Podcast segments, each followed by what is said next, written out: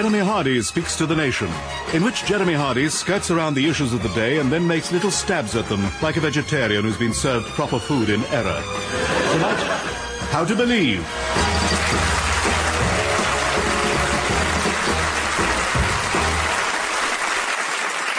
Hello and welcome to the second of what promised to be four events to mark United Nations International Year of the Radio Broadcaster. Tonight I shall be tackling the vexed issue of belief, both religious and secular. But first I should like to introduce my two guests. Firstly, an old friend of the programme, Alison Steadman. Hello. And also a very welcome addition to the Jeremy Hardy Speaks to the Nation family, Ewan Bailey. Hello.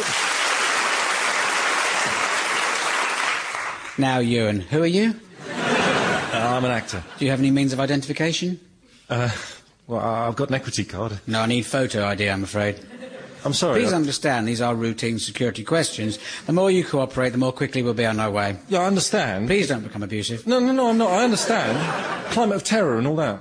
What do you know about the climate of terror? Nothing, honestly, I'm just saying. If you become aggressive, I shall have to restrain you. You won't be able to, Jeremy. What? You're a tiny little man, and I'm much bigger than you. Are you threatening me? A little bit, yeah. OK, well, everything appears to be in order. Can I put my clothes back on? Yeah. Now, Alison, of course, we worked together on Graham Garden and Barry Cryer's You'll Have Had Your Tea, a hard-hitting and at times accent-based comedy drama which offers an earthy insight into a gritty taste of Scottish slice. But you also do a bit of West End theatre to keep your hand in when you haven't got any proper work. Now, we're talking in this programme about belief. And, of course, in the theatre, audiences have to suspend their disbelief because the ticket prices are an outrage and the bar is a poorly stocked cubbyhole understaffed by mooncalves. But, Alison, as one of our best-known and most respected British actors, how do you get punters to make believe so they stop thinking, oh, there's that woman who's in that thing? Well, you have to believe in the character yourself. Yeah, but they're all made up, aren't they? Well, not always. You get historical figures like Joan of Arc, Mary Queen of Scots. Miss Saigon? No, she's not one. Oh, how about that woman who married the fascist? Diana Mitford? No, the singing one. Eva Peron? No, Evita. No, that was Eva Peron. No, it wasn't. It was Madonna. Una Paloma Blanca. I'm an old tart who likes clothes. Yeah, my mistake, yeah. It's OK, don't worry. Anywho, on with the programme. Can I put my clothes on now? I'm afraid not, Alison. You've no idea how many years I've waited for this opportunity. Well, can I turn the fan heater up? Oh, no, this fan's already hot. So, how to believe. Someone once said that seeing is believing, which is not the case. I've seen Tony Blair. And a great many people the world over believe in things they haven't seen. Although this then means that sometimes they start to see things. If someone says they've seen a ghost or aliens or the face of Liberace in a bagel, we're supposed to think, well, that's it then, incontrovertible proof that these things truly exist. And we might do if the person who saw them didn't also crush puppies by stroking them too hard. If God or extraterrestrials or spirits want to be taken seriously, they need to reveal themselves to respected documentary filmmakers, not to disturbed people in rural communities. And it never occurs to people who've had a divine revelation that for Jesus to single them out seems unlikely. Surely Jesus would want to meet someone really interesting, given that he has the power to befriend anyone in the world. Wouldn't he have wanted to meet Johnny Cash? I would love to have met Johnny Cash. And if I'd had the opportunity, I'd have been completely tongue-tied. I'd have just said, "You're Johnny Cash!" But Jesus would have known what to say, and Johnny would have really liked to meet him. And Jesus could have said, "I'm such a fan." And Johnny could have said, "Well, likewise." And they could have compared gigs, and Jesus could have said, "It's hard entertaining 5,000 Jewish people who haven't eaten." And Johnny could have said, "It's hard entertaining 500 convicts who haven't had sex for several years." And Jesus would have laughed, and they would have talked about God, and Jesus could have said that he was a bit remote as a father, and Johnny could have talked about how hard it must have been for God as a dad, being that famous and always having to be everywhere at once. And Johnny could have asked Jesus whether he should start taking Holy Communion, and Jesus could have said, "No, it's horrible when everyone wants a piece of you." And Jesus could have asked Johnny if Willie Nelson is as nice as he seems, and Johnny could have said yes, and for Johnny Cash, years of soul-searching would have been worth it, all his questions would have been answered, and he'd have been at peace with himself, and his last three albums would have been terrible. So that's why Jesus left him to it. But I can't help thinking, the fact that Jesus fails to appear to most people means that his true beliefs are lost. He is just claimed by people interpreting versions of stuff. All religious texts took years to be nailed down as accepted doctrine. They are products of a mishmash of older faiths, rumblings of social dissent, co-option by political rulers, and the visions experienced by saints and prophets, which are clearly dreams. It's a wonder no one ever had a vision of God in which he appeared as the conductor of a bus in which they were sitting on the top deck naked. So why do we tend to see religious belief as a sign of propriety? People are considered upright and respectable if they are God-fearing. I'm afraid of slugs, but considered soppy for it. But I also think that we must recognise that religious belief can go right to the core of a person in a way that secular ideology seldom does. Banning a woman from wearing her crucifix or veil at work hurts her more deeply than banning her from wearing her National Secular Society cagoule. Why she wears all three is another question, but it's good to accessorise. In fact, the teachings of Christ or the prophet themselves don't seem to dictate the wearing of crosses or veils. Christ would have every reason to get the heebie-jeebies if upon his second coming he were met by devotees supporting a tasteful symbol of the means of his execution. At least Protestants tend to be understated, with no actual man on the cross. Catholics leave him up there as a warning to others. Or perhaps as a warning to Jesus, should he start to kick off about what the flip has been going on in his name this past 2,000 years. In fact, he might wish to raise a number of issues. People, hello. See, you might or might not know that I'm Jewish. I don't have a chip about it, but I notice you've called the church the Roman Catholic Church. I have some issues about the Romans, but OK, I can forgive them. They knew not what they were doing. So fair enough, you based the church in Rome. I led a non-violent national liberation struggle against the Roman Empire, but you put holy in front of it, which I suppose covers a multitude of sins. So, OK, I can cope with the Roman Catholic Church. Fine. It's run by a German. Nice touch, thanks a bunch. It's hard to know what Jesus believed, but there's no evidence in any of the scriptures that he was trying to build a new religion around himself. He didn't rename Judaism or drag it to the right, call it New Testament, and get it to ditch Commandment 4, or amend it to love thy neighbour as thyself, but grass them up if they work while claiming benefit. In fact, he tried to stem the encroachment of market values, self-interest and bureaucracy. He was trying to lead people back to his father, not sideline him and take his whole shtick like Matthew Corbett. Jesus was upholding Judaism, the faith that seems to have introduced the idea of a single God. Until then, gods were just rather remote local bigwigs with the power to ruin your harvest, like immigration officers checking work permits. It's in the Torah, or the Old Testament, that we start to have what appears to be the Word of God written down in unchallengeable form.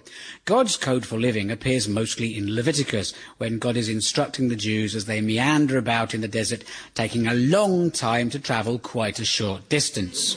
A lot of very short-sighted people arguing over the best way to get to Jericho, avoiding the Sinai gyratory system. Jewish dietary laws were wholly appropriate to people living in those conditions, but conditions have changed, which means that observant Jews should follow them only when camping, which Jewish people never do. We let you choose last time, Moses. From now on, it's hotels. But the bit of the Torah everyone knows about is the Ten Commandments, even if we can't remember all of them. Most religions have much to commend them, and I should have thought the sixth commandment, thou shalt not kill, is one of the best and most under-observed bits of religious dogma to be found anywhere. But then God spoils it with number 10, the coveting commandment. He's only got 2 tablets of stone on which to fit the worst things he can possibly imagine, and one of them is coveting your neighbour's ox. I think this is evidence of a God with a lack of proportion. No one's killed the ox, no one's had a romantic liaison with it, no one's even stolen it or gone equipped to do so. All that's happened is a bloke's looked over the fence at his neighbour's ox and thought, jammy bastard. Nonetheless, this founding statement given to Moses, which appears to be based on earlier pagan ideas, is recognised in Judaism, Christianity and Islam, the three Abrahamic religions, which are all variations on the same theme. Three great conflicting belief systems, but all with the same accountant. And in various times and places, all three religions have happily coexisted. The fact that many British Muslims feel so alienated is not because of theology, it's because of government policies. And when the government claims it's trying to reach out to moderate Muslims, we have to ask what politicians mean by the word moderate. Charles Kennedy assured us that he was a moderate drinker. He meant he was a liberal alcoholic. But what is moderate about a government that has us continuously at war and tears up civil liberties in the name of freedom? Ministers don't listen to British Muslims, they bully them. The Home Secretary John Reed's efforts to reach out to Muslims consist of going to deprived areas of East London to hector Muslim parents about how they need to stop their children from being influenced by extremism. See you Muslims, it's all down to you. You got to stop your kids' heads being filled with shite by the mad mullahs down at the Mosquito, or whatever you call it. It's your responsibility. Nothing to do with us, right? It's your fault if they get indoctrinated by crazy, bearded bastards. Ken, what I'm saying? As though parents of teenagers in London don't have enough on their plates already. I'm the parent of a 16-year-old, and when she's on her way home from school, I'm thinking, I hope she doesn't get stabbed. I hope she doesn't get robbed. I hope she doesn't get pregnant. I hope she doesn't get drunk. I hope she doesn't buy drugs. I hope she doesn't sell drugs. And I hope she's careful crossing the road. Being indoctrinated by extremists is some way down my list of concerns. I think the fact is Muslims are just having to hold the scapegoat baton until the Bulgarians arrive. And Reed's behaviour does little to dispel the Muslim fear that Christians, such as he and Tony Blair and George Bush, are on a crusade against Islam. And one thing that Bush and Blair share with Abu Hamza and Osama bin Laden is the idea that they are in direct communication with God. So we have a dichotomy. On the one hand, religion teaches people there are things more important than themselves. On the other hand, religion is a magnet for people who like the idea of praying to a god because it means they know someone really important. But apparently praying can shape world events. Tony Blair has actually prayed with the leader of the DUP, Dr Gillian Paisley. Presenter of You Are What You Eat, You Wafer-Snaffling Fenian. It's thought that this joint praying might have helped swing Paisley behind power-sharing. Dr Paisley had always said he would not sit down with Republicans until hell freezes over. But because of global warming, hell will never freeze over. Although I think it would be very pretty if it did. The way fire reflects on ice, all the demons having the day off school, sledging and lying on the ground making snow devils. In fact, the Pope recently announced that hell really does exist and is eternal, and begins with the words, "Press 1 for technical support." In any event, one positive thing about the old Orthodox religions is that they have tended to play down the individual, tell people they are worthless sinners who will roast in the fires of hell, which is quite grounding. The new religion is the belief in the self. Self-enlightenment, self-help, self-improvement, self-absorption. People say, I don't follow any particular religion, but I'm a very spiritual person. What do you mean you're very spiritual? You talk to the dead, you don't walk under ladders, you leave carrots out for Santa's reindeer, or you just moon about like a nitwit with your head up your bottom. People say, I'm very passionate. What, you feel things more deeply than other people do? You're easy, or you just dance badly to Latin music. People say, I'm quite psychic. Oh, what, just quite psychic? Just a little bit blessed with an unnatural ability to predict the future and read people's minds. Nothing special. How modest of you to play down your superhuman powers. It certainly puts the rest of us at our ease, mind boy. People who want to satisfy some sort of feeling that they call spiritual are often drawn to Buddhism, a belief system which is very much about the self. The aim of Buddhists is to break free from the cycle of physical birth and death. The Buddha says the transient nature of existence means it's full of suffering. The question is, was he depressed because he was fat, or did he eat because he was unhappy? But I suppose everyone who's searching for a faith they don't already have is looking for answers to questions about existence. If someone else provides the answers, that might save some effort, but also give you the comfort of knowing you won't be alone in the beliefs you choose. If you come up with a belief no one's ever had before, after all this time, the likelihood is you've been in the house on your own all day and you're going a bit weird. Karl Marx, building on the work of Ludwig Feuerbach, argued that religious belief is projection. What we seek in God is something we've lost in ourselves. That's why people are always searching for the key to life, which is probably just in their other trousers. The secular left are sometimes compared to religious believers because of the fervour with which people hold left-wing views, and it takes a leap in imagination to envisage a whole completely different way of ordering things. But those of us who are on the left are not a religious sect. We're more like a dysfunctional family. You think you know all about us because of the noise, but you don't really know what goes on behind closed doors. So what does go on behind closed doors? Well, remarkably little that's not of a procedural nature. Mostly we're working out rotas for things and then not following them. There is a lot of love as well as a lot of shouting, but we're an extended family, and sometimes, although you love your family, you fantasize about belonging to a different family, like the Tories. They've got a cleaner and nice things from Waitrose. They don't eat on their laps in front of the telly. Their house is in order. Mum, I'm going over to the Tories. What time are you coming back? You don't understand.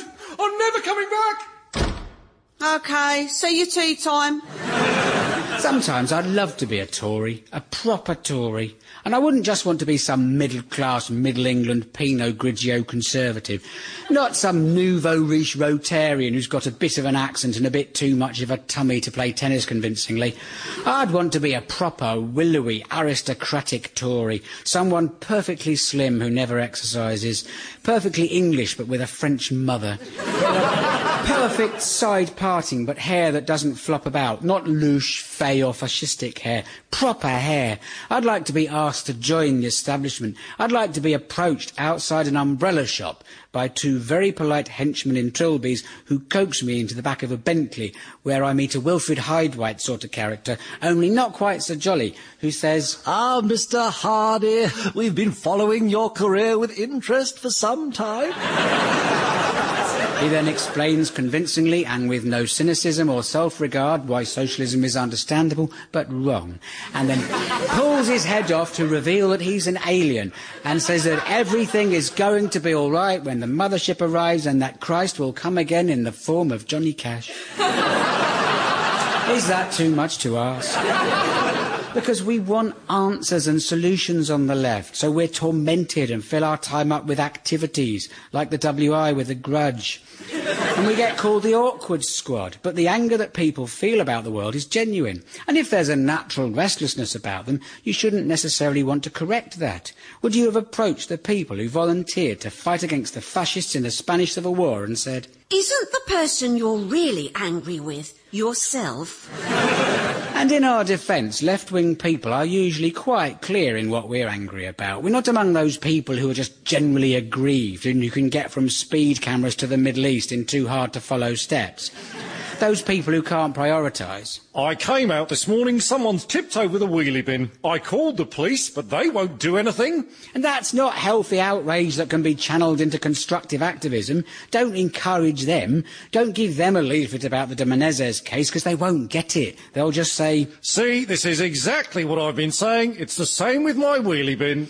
And then they're off on a tirade about political correctness. They're probably scared to do anything about my wheelie bin because of the Human Rights Act. That's what it is. And I think, oh, what do you know about the Human Rights Act? You've no idea what's in it. But then they're on to something they read in the Croydon Scaremonger. There was a letter from a woman whose little girl came home in tears because her teacher had said, "You can't have crayons because it's homophobic." And the only question is, did the woman make it up? Did the paper make it up? Did the bloke make it up? Or am I dreaming this whole thing? They're all made up, those political correctness stories, because only the left know the true ones, and we keep quiet about them because we don't want the right finding out. But there are allegedly all these schools where Christmas is banned, even though there aren't. Of course, there's going to be a battle over what kids learn because they're our future and we see them as our property. Naturally, we want them to have exactly the same worldview as ours, and the only way of ensuring that is to run it by them while they still think Pingu is a documentary. When it comes to religion, I think it's wrong to teach children that there's a God because it's not proven. It's wrong to teach that the creation is true because it manifestly isn't true. I cannot believe a Labour government allows, let alone funds, creationism in schools. Religions have got cuter about pushing their opiates. They call themselves faith communities, and they call creation intelligent design. Design? Who would design the earth? Are earthquakes just knocking through? I love what you've done with this rift valley. There's just so much more space. All you need is some scattered boulders and you'll have added £15,000 to the value of the tectonic plate. If God designed me, I want to have a serious word about knees, which seem to pack up just after the manufacturer's warranty expires. But schools should talk about religions and their ideas, because you can't understand history or society without knowing about religion. And schools should celebrate Christmas, along with Eid, Diwali and Hanukkah, because it's important in a multi-faith society to pay lip service to cobblers when it's fun for kids. If it involves sticking pasta shells to card, how harmful can it be? And I love Christmas, I love it. And Christmas isn't just for Christians, it's a great story. Mary would have loved that baby, whoever the father was. She didn't even mind that he turned out to be a Christian. As long as he has 2 arms and 2 legs, I don't care if he's a goy. If there really are schools where Christmas is banned, then the parents who want it back should say they want it back. Make the head watch the Mr. Hankey episode of South Park. Explain that Christmas is pagan-based folklore and therefore culturally valid. Don't become receptive to the ideas of the British National Party before you've at least made the effort to organise a petition. Don't let your slogan be think local, act mental. That's what happens to people. They get so fixated about their parochial gripes they fail to see the bigger picture. Well, I don't necessarily agree with all their policies, but perhaps with the synagogues ablaze, the council will be forced to do something about the zebra crossing. And if there are schools where someone insists the blackboard is called a chalkboard, don't get all D.W. Griffiths about it. Just explain to them that cultural awareness and anti-racism are about the feelings and opportunities of human beings. Blackboards don't mind what they're called and aren't underrepresented in the judiciary. It's a board and it is black. It's not being likened to a black person, and black isn't being used in a negative way. The point of avoiding language such as black-hearted or whiter than white is that the association of whiteness with virtue and blackness with evil has impacted on the way people see race. If you talk about black and white coffee, there's no implication that one is better than the other. The term black coffee is no more offensive to black people than espresso is to train drivers. It's not racist to call coffee black. If someone called black people, people without milk, that would be racist. Albeit in a rather feeble way that the French would find amusing and acceptable. On the other hand, saying with milk or without milk is perfectly coherent and sensible in itself. So I don't see why people claim to have got into rows about all this. You get these stories on websites. There are these fake libertarian one-man pressure groups claiming to champion free speech. They call their hobby the let's stop the kind of politically correct madness that's sending our once great nation to hell in a handcart campaign. And once you've scrolled through all the blather about freedom of expression and hard-won rights, you finally come to the bit where they say the slave trade was a proud part of our heritage and black people secretly enjoyed it. And there is always a nonsense message board on which someone claims to have had huge rows with people who say coffee with milk instead of white coffee. So I turned round to her and I said, I've been asking for white coffee for 30 years and no politically correct PC Matthew Brigade is going to tell me what I can and I can't say. And I think if you're honest with yourself and you look into your heart, you'll admit that you didn't turn round and say that. A, because you didn't say that, and B, because if you'd turned round, you'd have been facing the wrong way. I'm trying to envisage the scenario. You ask for a coffee, the lady serving says... with milk or without? Outraged, you say... white! She says... Right then, that's one coffee with milk, 95p, please. Where are the raw materials for this argument? And what if you go in and say... I'd like a white coffee, please. And she says... Milk and sugar at the end of the counter. No, I don't want milk. I want... whiteness. Whiteness are in the sachet next to the sweetness. If they have been told not to say white and black coffee, just how much pressure are they really under? I'll have a white coffee, please. We can't speak here. Meet me in the alleyway by Kropotkin's Bakery in half an hour. I mean, if she actually says... We're not allowed to say black coffee because it's racist. You can always say, it's not, though. It's not offensive to anyone. What's offensive is that on the menu it says paninis, and panini is already plural. It's the plural of panino, which is Italian, which is like a cafe in Italy advertising rollsy. To which she can reply... I know all that. I'm half Italian and my boyfriend's Afro-Caribbean, but I'm trying to hold down a badly paid job with an anti-union multinational catering firm, and I think there are more important battles to fight. And I notice there's quite a queue building up behind you. So unless you want to discuss apostrophes, I suggest you take your coffee and sit your arse with milk down. The term political correctness is now an insult that lumps together strictures that are silly and miss the point with sensible approaches to sensitive issues. Political correctness and the nanny state are the twin bogeymen of contemporary conservatism. When snow causes school closures, right-wing people fulminate that it's political correctness gone mad. No, it's not. It's the nanny state gone mad. You've only got two ideas. At least try and keep them running in parallel. And what is wrong with the idea of a state that is proactive in making sure people are safe and are treated properly? In conclusion, my beliefs lie somewhere between libertarian socialism and authoritarian anarchism. I think what I really believe in is a truly benevolent dictatorship. But utterly benevolent, mark you, totally benign at tyranny, kindly despotism. The kind of society in which you're on your way to work and a van forces your car off the road and hooded men drag you out of the car, bundle you into the back of the van and drive you home and put you back to bed for a couple of hours. Good night.